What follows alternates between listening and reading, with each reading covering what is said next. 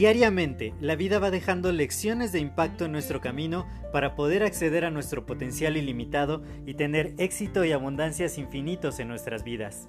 Sin embargo, el ruido exterior y toda la negatividad que nos rodea nos impide ver estas lecciones que están ahí. Por ello, en este podcast quiero compartirte todas estas lecciones de impacto que te permitan alcanzar tu máximo potencial. Te doy la más cordial bienvenida a este tu podcast Lecciones de Impacto y que lo disfrutes. Hola, hola, querida audiencia de Lecciones de Impacto. El día de hoy vamos a hablar acerca de un tema que va en línea con lo que hemos hablado en los últimos episodios acerca del dinero, del manejo de nuestra economía, y por ello les traigo un invitado especial. Él tiene un MBA en finanzas, es asesor de proyectos y además es Greenbelt en calidad. Tengo el honor de presentarles a Gabriel Cruz con quien vamos a estar hablando de finanzas personales y de pareja. ¿Cómo estás, Gabriel? Hola, ¿qué tal? ¿Cómo están? Un placer estar aquí en este, este espacio, en tu canal. Y pues vamos a ver, porque creo que muchas personas tienen este problemita de las finanzas y más si se combina con la pareja, pues es una bomba. Sí, por supuesto que sí. Si de por sí en ocasiones es difícil cuando uno lleva sus propias finanzas, ya cuando uno se empareja, se vuelve hasta, de pronto es un tema tabú el, el hablar de finanzas con la pareja. Pero bueno, vamos a comenzar hablando de las propias, porque definitivamente si uno no tiene la educación financiera adecuada, pues hablar con la pareja del tema es mucho más difícil. Así que quiero preguntarte primero, ¿Tú qué importancia le das a este tema de finanzas personales? Para mi humilde opinión, desde antes de estudiar finanzas, yo pienso que el dinero solo era de que lo que entra, lo que tengo que gastar y ya. Pero una vez viendo lo de todo lo que es la economía y que aparte el dinero va perdiendo su valor, y que hay un montón de cosas que influyen a un nivel macro y microeconómico, es donde aguas. El dinero solo es, no solo entra y sale, tiene muchas subdivisiones que tienes que saber usarlo. Y más que nada, uno lo debe saber usar para igual fortalecer el cuerpo y la mente, no solo es para como cositas que uno quiere satisfacerse, que es como esa creencia, ¿no? Trabajo, me exploto y después ya no más gasto, me divierto para otra vez tener un poquito de energía para volver a explotarme, ¿no? Es como una creencia que igual tenía y es como, espérate, así no son las cosas. Hay que saber qué entra, cuánto mantenemos, cuánto ir dosificando y cuánto para prevención y cuánto para que se siga multiplicando por sí mismo. Entonces, son fundamentales. Justo todo ello cabe en hacer un presupuesto. Lo que has dicho es fundamental porque hay muchas áreas de la vida. No solamente es ganar dinero para divertirnos o para adquirir cosas, sino hay muchas actividades importantes que tenemos que hacer con este dinero. ¿Tú cuáles recomendaciones darías a la hora de que las personas hagan un presupuesto? Principalmente, si ya tienen un sueldo base, pues tratar de ese sueldo base, dosificarlo de una manera, primero a gastos que ya son fijos y después ver qué tipo de gastos son variables que uno pueda ir reduciendo, ¿no?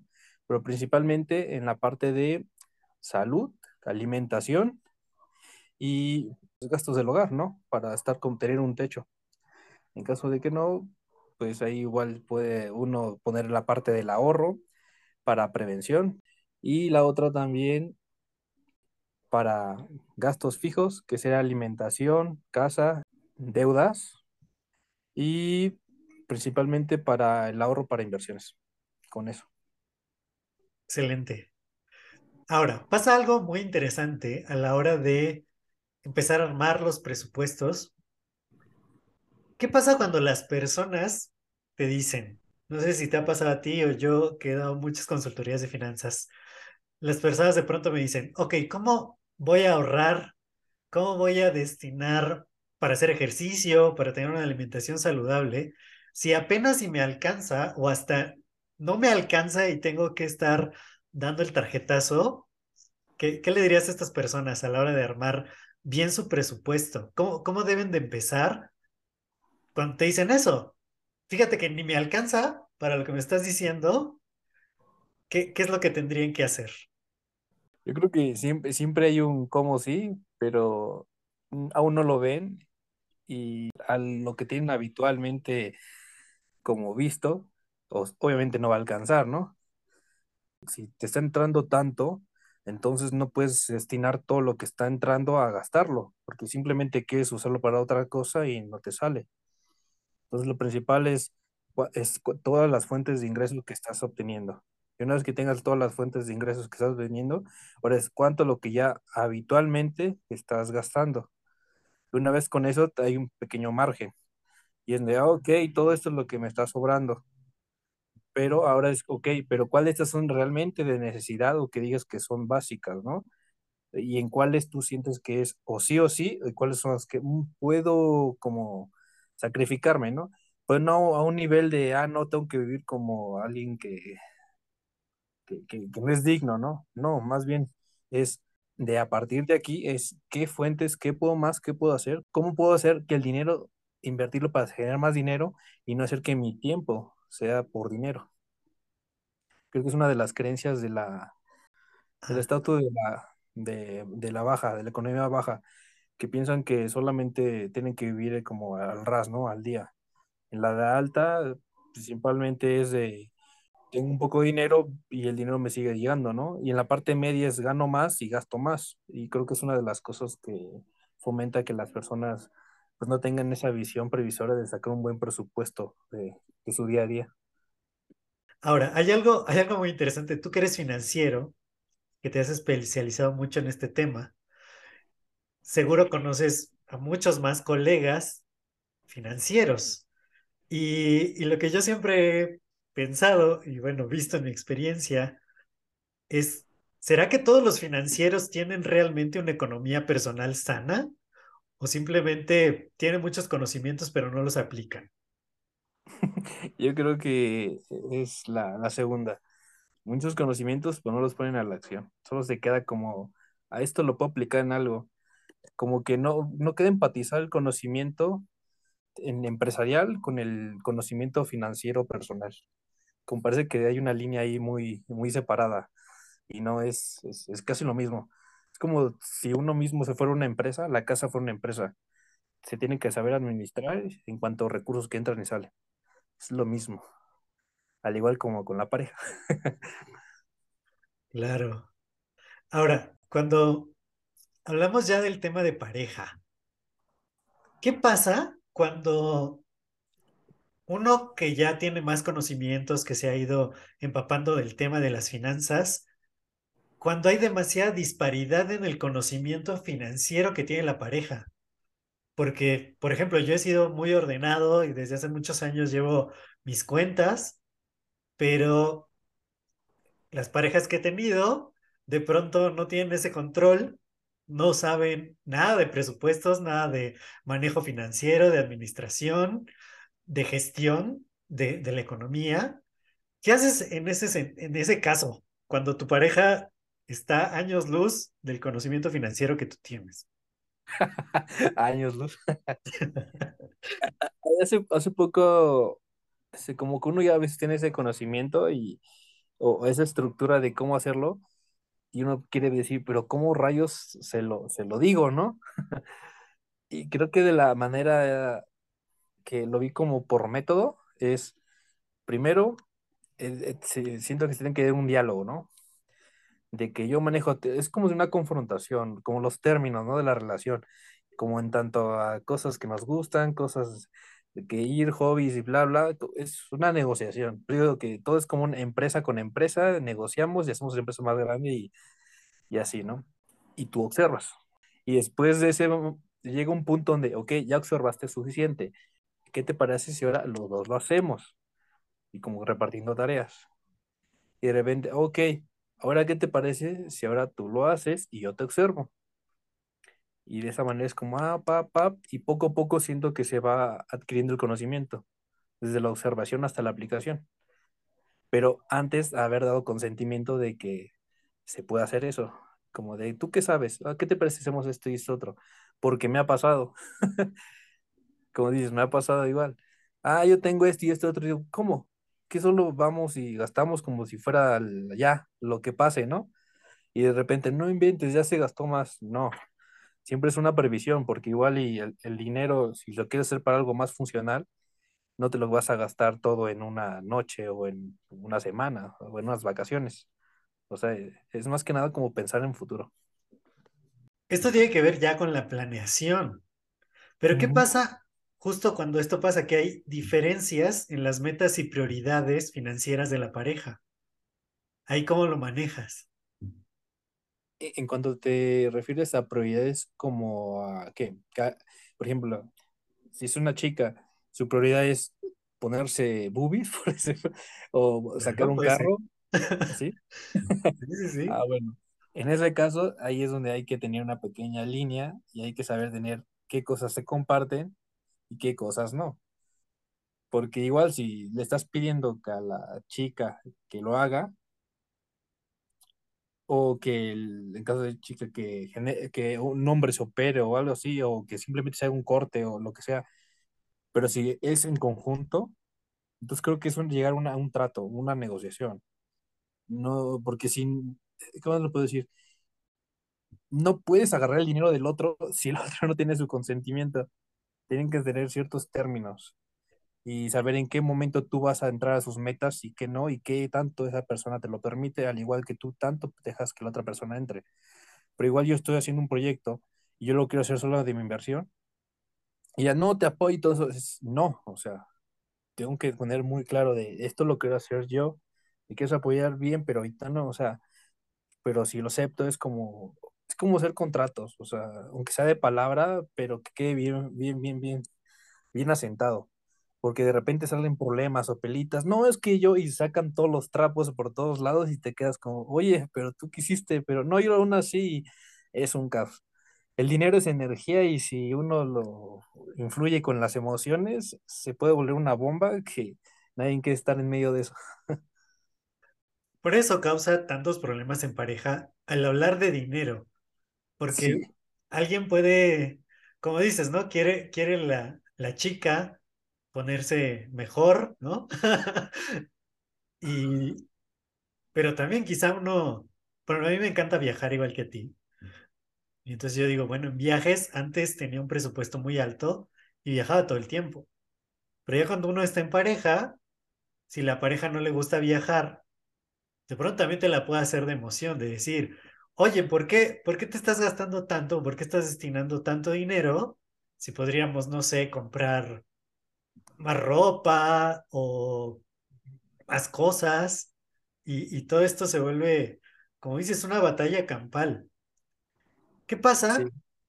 cuando, co- como lo que decías ahorita, si tú quieres hacer algo solito tú, sin la intervención de la pareja, ¿cuánto sería bueno compartir de sus presupuestos y cuánto separar? Porque yo creo que ese también es un tema interesante. Una, una vez que uno ya tenga su, como separado lo que tiene y sus, sus, las cosas individuales, yo creo que estaría bien por lo menos, es que es, es que es como si fuera una inversión de, de riesgo eso, depende de qué tipo de inversionista eres, de bajo, de medio, de alto.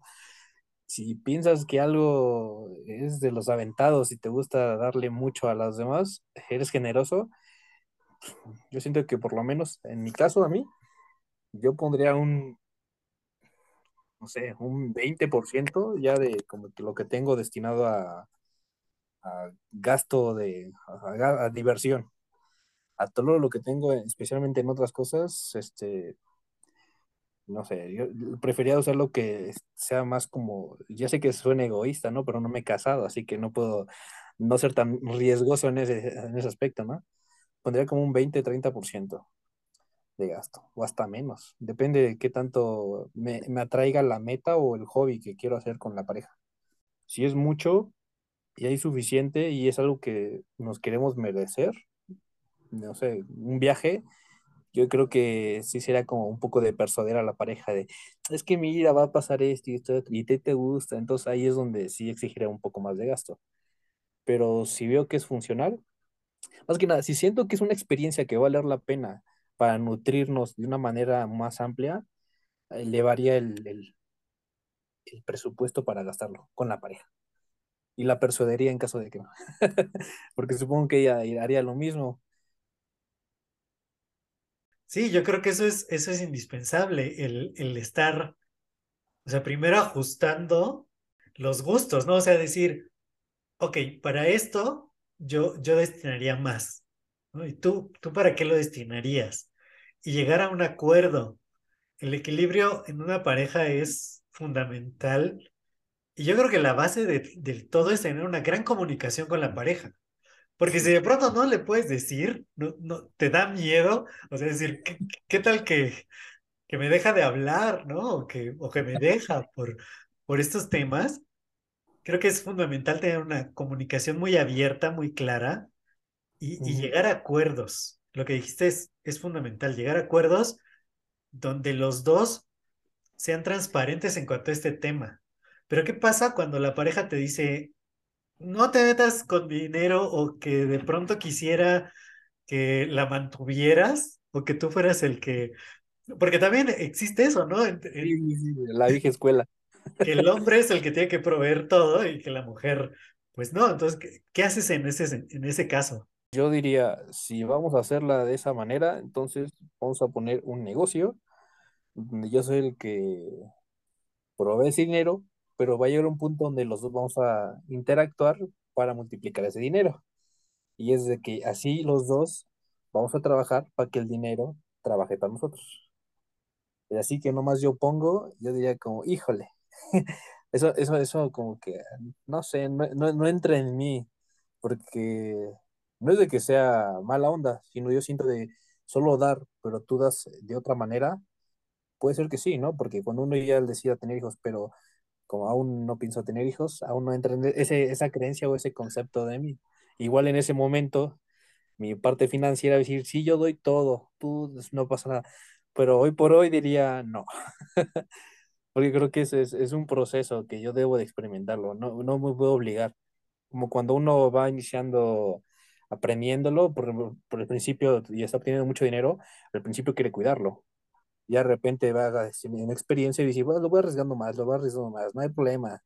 O sea, e, es, pero es muy delicado. Ahorita que lo estoy diciendo, en la, la, la relación, porque hay personas que he conocido amigos que prefieren dar mucho dinero a cambio de afecto. Y yo creo que eso ya viene algo muy arraigado de mucho, de más, más, más adentro, más atrás, donde quieren, valoran más el afecto por lo que le da por el dinero o hasta los placeres.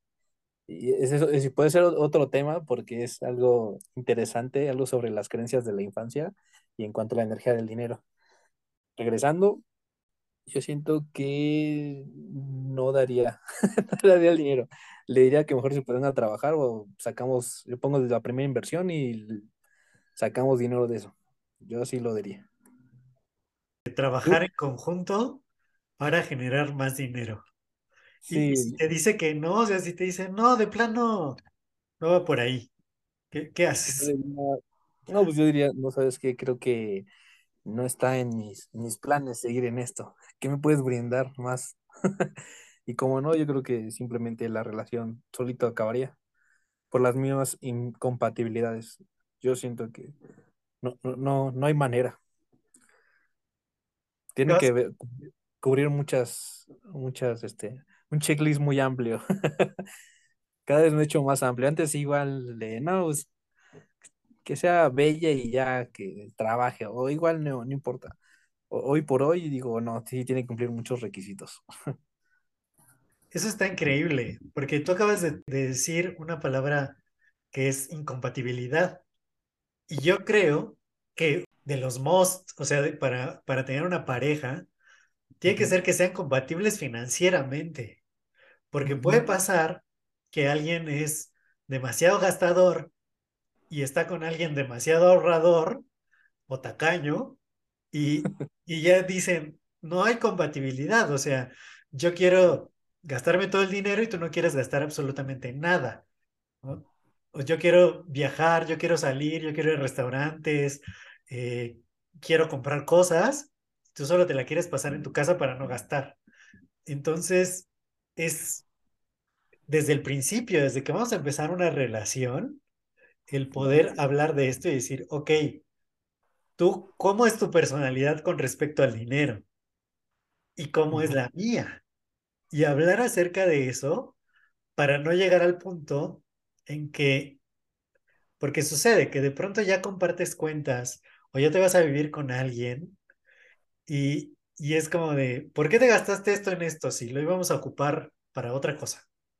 A mí alguna vez me ha pasado Y en cuanto a educación, por ejemplo, para mí es súper importante, yo creo que para ti también, el estar siempre mejorándonos, el estar educándonos, el estar entrenándonos en temas de negocios, en temas de finanzas, en temas de desarrollo personal.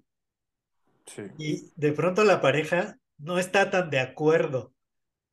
Y entonces hice, un- hice una inversión en una certificación y mi pareja dijo, ¿cómo es posible que te gastaste tanto dinero en eso, no?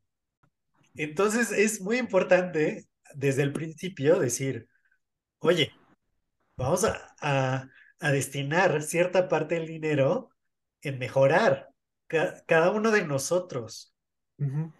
¿Qué pasa cuando la pareja no, no tiene esa disposición? Cuando tiene la pareja esa disposición, pero ya, ya, ya, ya estamos juntos, ¿no? ¿A eso te Sí? Ya- claro. Bueno, antes de que ya, es que hay un proceso ahí previo, es unos filtros antes de que llegue eso, ¿no?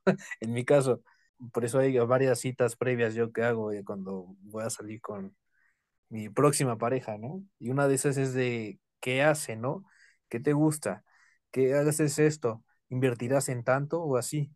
Y en esos casos que me ha pasado de, porque me ha pasado de, oye, que invertí tanto, ¿en serio? Oye, aún esperaría más que la pareja le dijera, ah, ok, ya invertiste, pues ahora, ¿cómo le podemos sacar provecho? Ah, qué bonito, sientes el apoyo, ¿no? De que ya hiciste la inversión. Pero si te empieza a recriminar de, es que, ¿por qué iba a hacer esto? Es como, oye, ya lo hice, ¿no? Ahora apóyame, si no, entonces mejor a tu lado y déjame yo resolverlo, ¿no?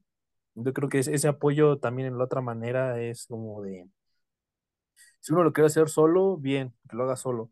Pero si uno le cuenta a la pareja que va a hacer tanto, pues entonces espera que igual te ayude de alguna manera, ya sea en ver si es la mejor opción o si después cómo lo podemos implementar, creo que estará bien. Es- ese trabajo en equipo, no solo en tanto en, en inversiones, sino también como, ahora sí hice esto y pues a echarle, ¿no? Creo que esa, esa compatibilidad en, en equipo también, no solamente como en dinero, creo que estaría es súper bien y es algo que pues, creo que todos deberían de pedir también ahí en su, en su listita. Eso, eso de la lista a mí me encanta porque yo en lo personal no tengo una. Pero, por ejemplo, mi roomie, ella sí, ella es de cada, cada aspecto de la vida lo va, lo vaya anotando, ¿no? Necesito que, que haga esto, que se dedique a algo así, que tenga ciertos estudios, cierto manejo financiero, cierta holgura. Pero a veces pasa que cuando estás en la fase del, de conocerse, de pues que, que estás más enamorado, que la cosa es más romántica, ¿cómo abordas ese- esos temas financieros? ¿O, o cómo, cómo te das cuenta de verdad? ¿Qué, qué preguntas haces para descubrir si lo que dices de verdad es cierto o solamente te lo está diciendo porque pues quiere amarrar la relación y, y en realidad no, no es así? Porque pasa, o sea, puede haber muchos filtros que tú dices, ok, sí, sí, sí les, sí le estuve diciendo de esto, de esto, pero ya a la hora de la hora, cuando ya están juntos, dices que ya no. no sea así. Eso va un poco más en, la, en cuanto a psicología de la pareja, pero en, en mi caso, yo para ir de, claro, no, yo no nací experto en ese tipo de cosas, ¿no? Uno fue iba aprendiendo y en cada error de, ups, dijo esto, pero ya vi que no, y como, rayos, es como, ok, ¿de qué ahora voy a tratar de hacer pequeños señuelos como para que me vaya soltando a ver si es cierto, ¿no? y pones pequeñas como situaciones donde ves cómo lo resuelve.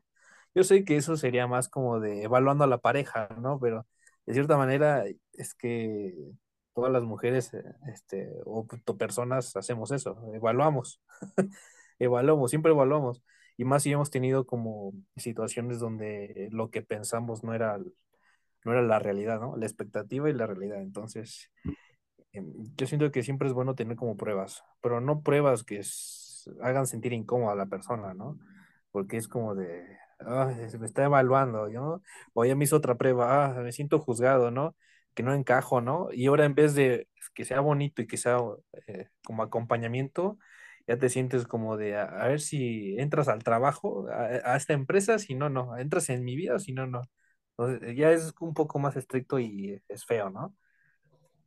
Para burlarlo de la manera como más humana y no tan estructural como yo, que soy muy estructural y muy medio técnico, yo creo que sería más de, si nos sentimos bien, somos compatibles, eres suficientemente abierta, abierto y podemos empatar fines, creo que podemos ir construyendo una relación. Como, oye, yo sé de esto y de, otro, de esta otra cosa y así, este, tú lo sabes, ah, de esto sé tal, tal, tal, ok, ¿te parece que, y ahí otra vez, como de la mano van y el otro aprende y así, y ya se va construyendo algo más bonito, ¿no? Tener como esa apertura y tener esa flexibilidad y esa humildad de aprender, porque a veces uno, como cuando sale de la universidad, ¿no? Dice, no, no, yo ya sé todo, no pasa nada. Entras y pues resulta que no. es igual con las parejas. Tienes como que tener más flexibilidad. Y si realmente tienen, tienen ese interés, ¿no? De seguir si lo bonito es suficiente, entonces simplemente adaptar todo lo demás, el contorno, para que fluya en esa dirección y pues a darle. Y si uno de plano ofrece y la otra persona dice no, no, no, entonces como, entonces creo que aquí no. Hay que tener apertura en todo. Y más si es en las cosas emocionales y en las cosas que eso es dinero y en las cosas que son de salud. Creo que sí, eso es, creo que serán las más importantes para ser compatibles. Sí, sí, definitivamente. Ahora, ¿cómo planteas las metas financieras en pareja? Creo que depende mucho de la personalidad y en la etapa que estén ambos.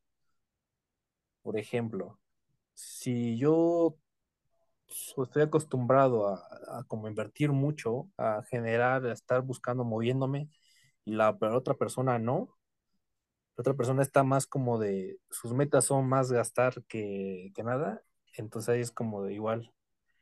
Yo un acuerdo, le digo, mira, veo que estás gastando mucho, ¿te gusta ese estilo de vida? Ah, sí, así, oye, ¿qué te parece si podemos seguir, puedes seguir gastando así, pero ahora vas a tener más dinero?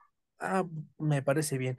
Ok, entonces hay que ver qué manera podemos ampliar este más ingresos, ¿no? Más ganancias. Ah, me parece bien. Entonces, ya ponemos una meta que sea fin de los dos, porque imagínate, si no, pues sería como contrataras a la pareja, ¿no? tienen el mismo fin, ya tienen un enfoque, ah, esto nos gusta, perfecto. A ver, hay que trabajarlo, ya se está generando, listo, ya tenemos más ingresos, pero ya es como una meta de acuerdo al presupuesto que, o del presupuesto que ambos dos quisieron un convenio.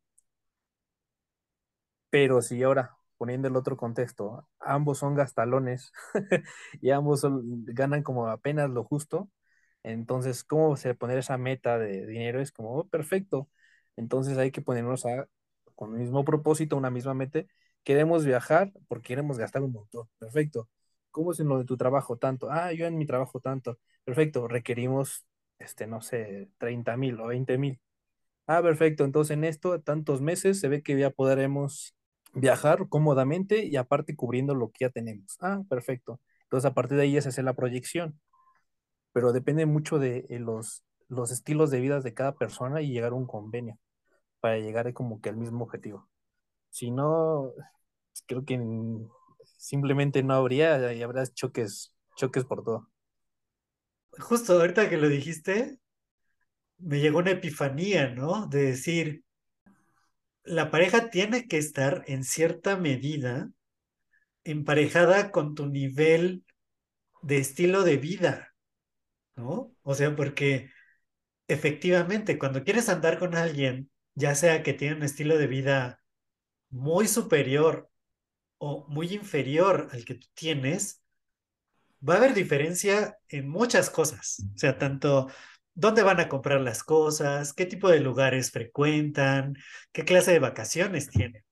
Yo, como he pasado por muchos estratos sociales en mi vida, puedo ir desde un viaje, alguna vez hice un viaje que yo llamé espiritual porque no tenía ni un quinto, eh, a la Ok. playa, y entonces el vuelo más barato que, que se pueda, ¿no? Y me voy en camión, y aparte me quedé en un hostal con otras ocho personas en la misma habitación, y lo único que hacía era sentarme en la playa y ponerme a leer con una botella de agua y ya. O sea, esa- esas fueron mis vacaciones espirituales.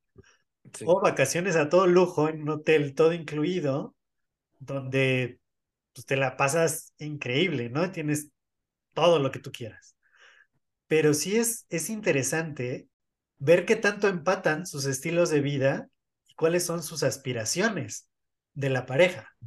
Porque a veces alguien tiene un estilo de vida muy elevado y por eso vive en carencia, porque Sí. gasta, gasta más de lo que se podría permitir.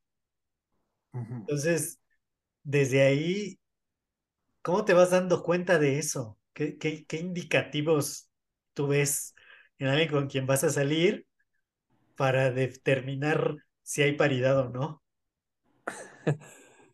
Creo que un poco en la, la manera de preguntar, de, ah, ¿qué tipo de cosas de co- comida te gusta, no? Que es muy usual, o ¿te gusta beber? o ¿has viajado? Creo que es una de las preguntas que te das cuenta de qué tanto ha viajado, qué tanto le gusta comer o qué lugares ha visitado, es qué tanto presupuesto haya invertido, ¿no? O qué tanto son sus metas en cuanto a sus hobbies. Y también ya sé que no es muy, muy bueno decir, ah, ¿en qué trabajas, no? Porque casi que estás diciendo a ver cuánto ganas, ¿no? Pero es como de más bien, como, ¿te, te gusta tu trabajo? Ah, sí, es que hago, ya es diferente, ¿no? Porque igual está en un trabajo que le dan mucho, pero no les gusta. Es como, ay, y de ahí me gusta ya agregar la pregunta de, ¿y si tuvieras todo el dinero del mundo o tuvieras no, ningún problema, qué proyecto te gustaría hacer, ¿no? ¿O qué te gustaría dedicarte, así como de pasión? Y es curioso, pero cuando pregunto esto, me terminan diciendo algo totalmente diferente a lo que estaban trabajando. Y hasta se les ilumina el rostro. Y tú, "Mm, interesante. Y después ya les ha hecho el agua fría, ¿no? Y, y ¿por qué no lo haces? Y ya, pum, y empiezan a salir un montón de excusas y acá y todo eso. Y dices, wow, interesante. De ahí creo que del cómo saberlo con preguntas estratégicas de cómo les gustaría vivir y cómo, han gastado su dinero. Y también el de ver qué tanto es su inspiración. A la- Les hago preguntas como de, si no tuvieras ningún problema, ¿hacia dónde te, cómo te gustaría o qué lugar te aspirarías o te encantaría vi- visitar? Y ahí veo qué tanto es el alcance. Algunas personas este, me terminan diciendo que "Ah, no, eh, la República, Oaxaca, un lugar cercano a Cancún, ¿no? Y hay otras donde, no, pues a mí Europa, España, Egipto. Y tú ah, ok, tiene aspiraciones diferentes. Entonces ya me di cuenta que realmente tiene más impulso, más deseo para alcanzar algo. Entonces dije, ah, ok, entonces aquí podemos este, impulsarnos más. Hay más, hay, hay más de dónde sacar jugo, porque igual tengo esa hambre. Y yo creo que ahí es donde no, uno no se sentiría como estancado. Eso, eso es padrísimo porque, claro, en ocasiones puede ser que estemos en una fase de nuestra vida donde todavía tenemos muchos deseos porque pues todavía el negocio no va tan bien o nuestros ingresos por alguna razón están limitados, pero el que, el que la pareja también tenga el hambre y, y una aspiración parecida a la nuestra, creo que nos ayuda a ir cada vez por más, ¿no? Alcanzar nuevas metas, a emprender nuevos negocios, tomar más riesgos en cuanto a tiempo, energía, para generar mucho más dinero. Y eso, eso es fundamental. Eso me encantó porque efectivamente, ¿no? Cuando los dos quieren viajar internacionalmente, es perfecto. Yo, una de mis parejas anteriores, yo le decía, ¿no? Vamos a ir a, a viajar a París, a Europa, a, Londres, a Inglaterra. Me decía, no, ¿por qué no mejor compramos una pantalla más grande para estar el fin de semana aquí cómodos en casa y ya, ¿no? Entonces, desde ahí. porque efectivamente esa pareja no apoyaba mis planes de emprendimiento. Decía, si con tu trabajo ya nos alcanza, porque también trabajaba, ¿no? Con nuestro trabajo nos alcanza y vivimos bien, pues ¿para qué más? Entonces, esa parte es importantísima. Cuando las aspiraciones de los dos van en el mismo sentido y son bastante grandes, pues te impulsa a generar más dinero, definitivamente. Padrísimo. Porque donde dices, ah, caray, yo no siento límites y con esta persona siento que serán imparables, ¿no? Aunque la reguemos, pero es como de, vamos, ¿no? Vamos a, hay, hay un buen fin, hay un buen crecimiento. ¿Qué pasa cuando, porque tú, tú lo sabes, como emprendedores, sabemos que de pronto hay momentos muy buenos y luego hay momentos muy malos económicamente.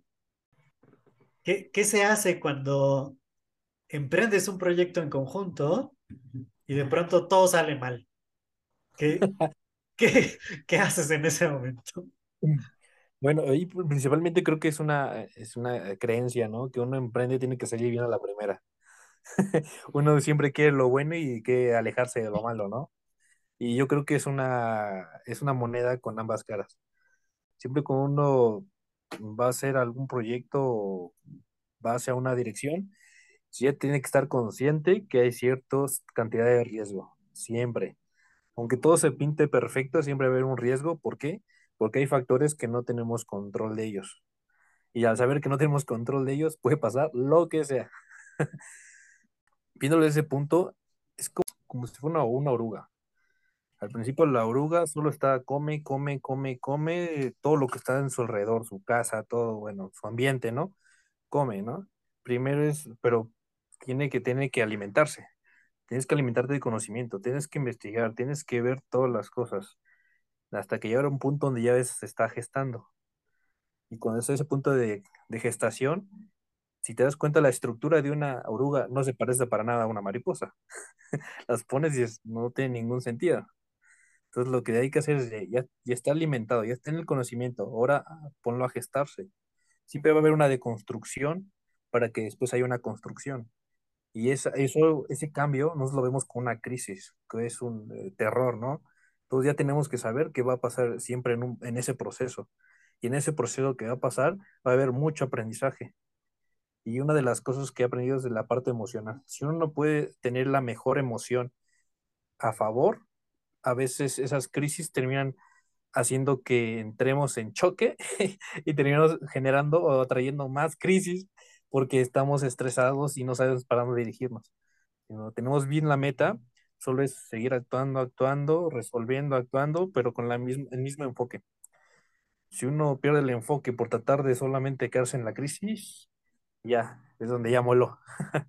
de una manera muy metafórica lo estoy mencionando porque creo que se entiende mejor así, porque cada proyecto y cada meta que uno se pone tiene sus, es un camino diferente, un, camino muy distinto. Sí, por supuesto. Y me encantó, me encantó la analogía que hiciste, porque, claro, cuando nosotros nos ponemos a emprender, nos ponemos a hacer cosas nuevas, diferentes, pasamos por un proceso de transformación.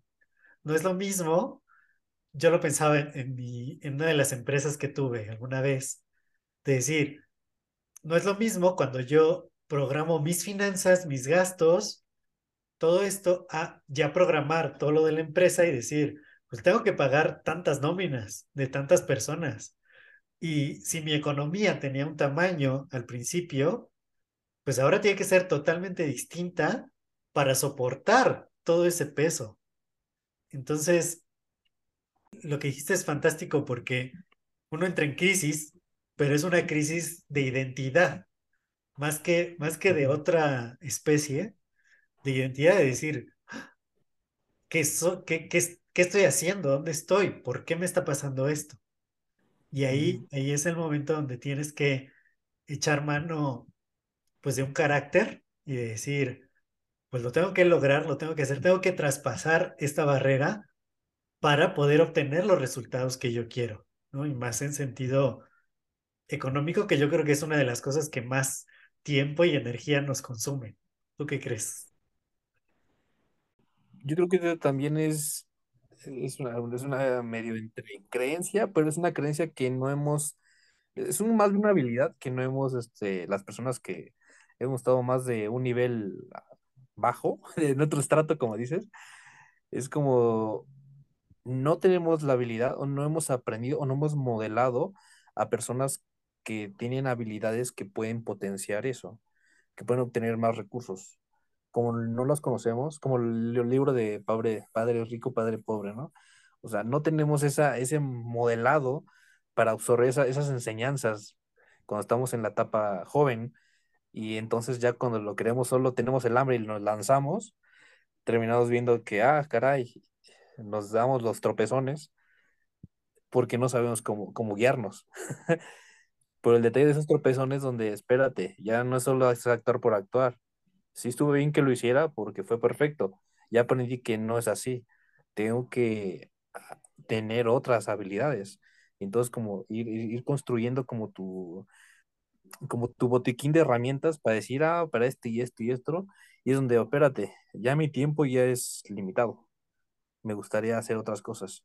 Te juntas, te asocias con personas que puedan igual contribuir en la caja de herramientas que sea más grande y menoren el riesgo de, del fracaso. Puede haber, pero menorarás ese, ese pequeño riesgo. Al igual que con, el, con la pareja, uno se quiere construir, igual se tiene que ver qué, a qué metan van y qué tipo de cosas se requieren para ir en una misma dirección. Y en caso de que no, yo creo que tienen que poner bien en plan, en claro, se requiere esto y esto otro. ¿Las tienes? No, yo tampoco. Pues hay que ponernos a activar esas, esas herramientas, ¿no? Como hace poco vi algo que me gustó, que la de los, los cinco hobbies. Eh, ya tengo descritos. el primer hobby que tienes que tener es el de tener dinero. Segundo es el de ejercitarte, ¿no? Porque hay que tener buena salud. El otro es el de para fomentar la creatividad, ya que en la creatividad siempre están las nuevas ideas, las nuevas invenciones. Lo otro es cómo seguir con, este, obteniendo herramientas, ¿no? El aprender siempre estar evolucionando la mente, aprender. Y por último, el de la parte de la conciencia, porque uno piensa que solo está en este mundo solo, pero ya cuando se da cuenta, el, nosotros estamos en este mundo y tenemos que, más amplio, ¿no? No porque yo esté en mi casa significa que tengo que despreciar a todo el mundo y no más pensar en mí. Entonces, es lo mismo con una pareja, Son, van en la misma dirección, pero ya una vez que ya están los dos, como si fuera una colonia, ok, ahora por el bienestar de la colonia, ¿no? Y así van escalando. Todo esto que dijiste de la caja de herramientas me encantó. ¿Cuál dirías que tienen que ser las herramientas financieras, administrativas que todo el mundo debe tener, ya sea que esté en pareja o que no esté en pareja, para poder tener una buena economía? Sería el saber presupuestar lo que sea que haga. presupuestar, ahorro para prevención, no ahorro que todo lo pongas en ahorro por cualquier emergencia, porque cuando piensas que puede pasar lo que sea, ¿qué crees? Va a pasar. Entonces, porcentaje de ahorro, un porcentaje para presupuesto de gastos y lo, y lo principal que antes no lo veía, que es la de las inversiones. ¿Y por qué? Porque una vez con, una vez, claro, haber saldado las deudas, ¿no? Porque no puedes eh, ponerte a, invertir todo o ahorrar todo cuando tienes muchas deudas detrás, ¿no? Cuando son deudas malas, deudas de gasto. Y son deudas de buenas, que son para construir algo mejor, pues está perfecto. Entonces, siempre tener eso, esas tres. Luego generaliza esas tres. Presupuesto para gastos de, bueno, para ahorro y para inversión. Excelente. ¿Algo más que quieras agregar para la audiencia acerca de de esto, de este tema que estamos tocando el día de hoy. Que no lo dejen al aire lo de las finanzas personales, porque aunque después va a llegar un punto donde va a estar muy resonado que finanzas personales, va a estar como todo y va a decir, ah, sí, finanzas personales, y ya lo van a ver como algo tan común, pero no lo aplican. Y es algo que se debe de aplicar. Y más si van a compartirlo con su, su persona especial o si tienen hijos porque aquí ya fuera de las clases media, baja y alta, es más que nada un tipo de, construcción de, de, una programación que deben de tener, que tienen que ver que realmente le está funcionando, si realmente quieren tener la vida que están teniendo ahora, y si no, es como cambiarlo, de construir para construir algo mejor. saber qué quitar y qué, qué cambiar o y qué poner. Creo que eso es lo que, para concluir, no dejen nada a la, a la deriva ni tampoco dejen cosas importantes como si fueran simples. Siempre darle la importancia que es, y más si es en cuanto al dinero, a las emociones y en, cuanto, en cuanto a las relaciones este, humanas. Sería eso. Muchísimas gracias por haber estado aquí, por darnos tantos tips y, la verdad la plática se hizo muy, muy amena. Hablamos de muchas cosas, comunicación en pareja, las emociones, porque finalmente, como dijiste, el dinero es una energía y todo lo que nosotros hacemos en la vida es energía y todo se conecta con todo. Entonces, el dinero hay que ponerle principal atención porque es importante para lo que es importante. Y si no está en equilibrio en nuestra vida y en pareja, pues va a causar que todas las demás áreas se desequilibren también. Ya solo me queda invitar a la audiencia que si este episodio les ha agregado valor, que lo puedan compartir con más personas para seguir expandiendo este impacto positivo y nos estaremos escuchando en el siguiente episodio. Cuídense mucho. Hasta luego. Hasta luego. Y en el siguiente episodio estaremos hablando acerca de la diferencia entre lo ordinario y lo extraordinario. No se lo pierdan.